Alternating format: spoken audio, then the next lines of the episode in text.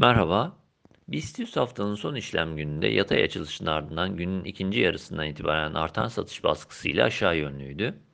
Kapanış 2473 seviyesinde gerçekleşti. Endekste Mart ayı başından itibaren korunan yukarı eğilim içerisinde en belirgin düzeltme hareketi Cuma günü gerçekleşti.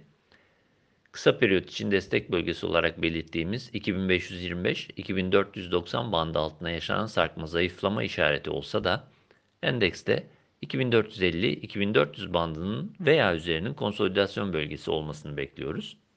Aksi durumda satışların devamıyla 2330-2250 bandına doğru sarkma yaşanabilecektir.